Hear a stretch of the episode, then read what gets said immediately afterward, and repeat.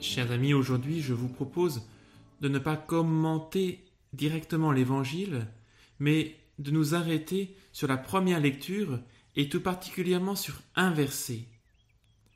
Étienne était en face de ses accusateurs. Rempli de l'Esprit Saint, il fixait le ciel du regard, il vit la gloire de Dieu et Jésus debout à la droite de Dieu. Chers amis, face à la fatigue et à la lassitude qui peuvent par moments nous envahir, ou face au rythme effréné des activités quotidiennes qui s'enchaînent les unes après les autres, ne nous laissant pas toujours le temps de, respirer, de nous reposer, eh bien nous sommes appelés à vivre de l'Esprit Saint, non seulement à en vivre, mais à être remplis de l'Esprit Saint. Comme l'exprime l'un des plus grands mystiques, Saint Séraphin de Sarov, le but de la vie, de toute vie, c'est l'acquisition du Saint-Esprit. Chers amis, ce que nous avons de mieux à faire dans la vie, ce pourquoi nous sommes faits finalement, c'est de nous laisser envahir par le Saint-Esprit. Le Saint curé d'Ars disait Sans le Saint-Esprit, nous sommes comme une pierre du chemin. Prenez dans une main une éponge imbibée d'eau et dans l'autre un petit caillou. Pressez-les de manière égale.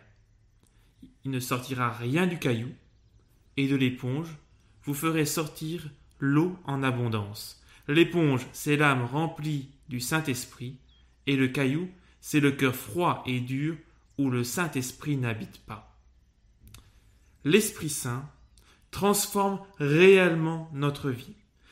Nous devons en avoir véritablement conscience. Mais en quoi me, direz-vous?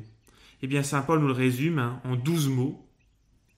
Le Saint-Esprit transforme notre vie en amour, joie, paix, patience, bonté, bienveillance, fidélité, douceur, maîtrise de soi, modestie, chasteté, continence. Tout ce dont nous avons besoin pour vivre notre vie nous est donné par l'Esprit Saint, le don de Dieu. Vivre de l'Esprit Saint, être rempli de l'Esprit Saint, ce n'est pas une petite anecdote dans notre vie chrétienne. Hein, n'oublions pas, l'Esprit Saint, c'est qui? C'est la troisième personne de la Sainte Trinité. C'est Dieu, c'est une personne. Vivre de l'Esprit Saint, c'est être docile et se laisser guider par lui. On ne peut pas contrôler l'Esprit Saint. On ne peut pas lui dicter ce qu'il doit faire dans notre vie. Un Saint Paul le dit très clairement dans l'Épître aux Galates, puisque l'Esprit est notre vie, marchons sous la conduite de l'Esprit. Rappelez-vous les, les, symboles de l'Esprit Saint dans les Saintes Écritures.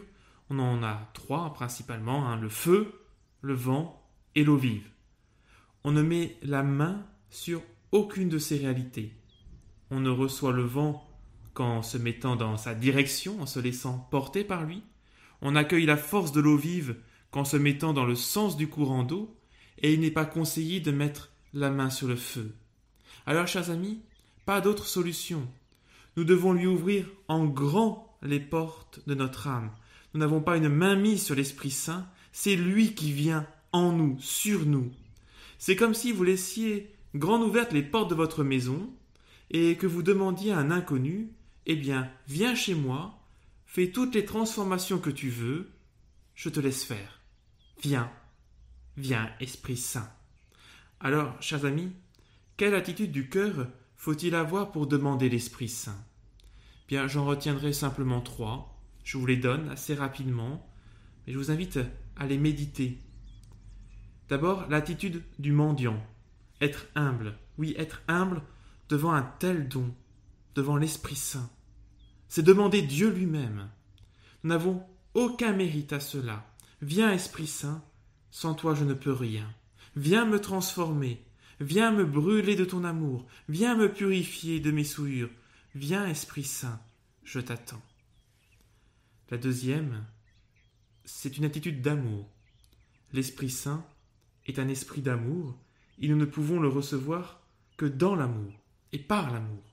Nous avons donc à nous convertir de tout ce qui en nous ou entre nous n'est pas l'amour, la jalousie, le désir de paraître, les divisions, etc. Hein, nous devons être un, comme nous l'enseigne l'Évangile de ce jour. Et une attitude d'abandon, d'offrande de soi, de confiance. En demandant l'Esprit Saint, Nous acceptons que celui-ci nous conduise là où nous ne savons pas. Par contre, lui, il sait, il sait où nous devons aller. Nous acceptons aussi qu'il nous donne les charismes que lui veut, comme il le veut, pour le service de l'Église et de sa mission. Seigneur, j'ai confiance en toi. Alors j'imagine que certains, dans, un coin de leur tête, sont en train de se dire Mais j'ai déjà reçu l'Esprit Saint au baptême, à la confirmation, c'est bon, l'Esprit Saint est en moi.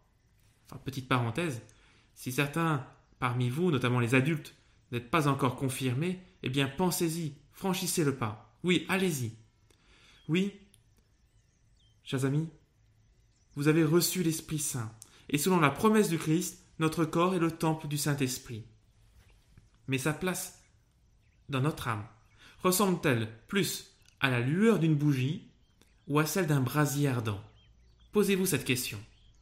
Est-ce que je laisse l'Esprit Saint dans ma vie telle une bougie ou comme un brasier?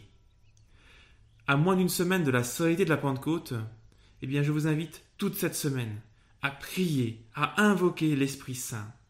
Laissons-nous renouveler par l'Esprit Saint. Laissons-nous convertir par l'Esprit Saint. Laissons-nous guérir par l'Esprit Saint.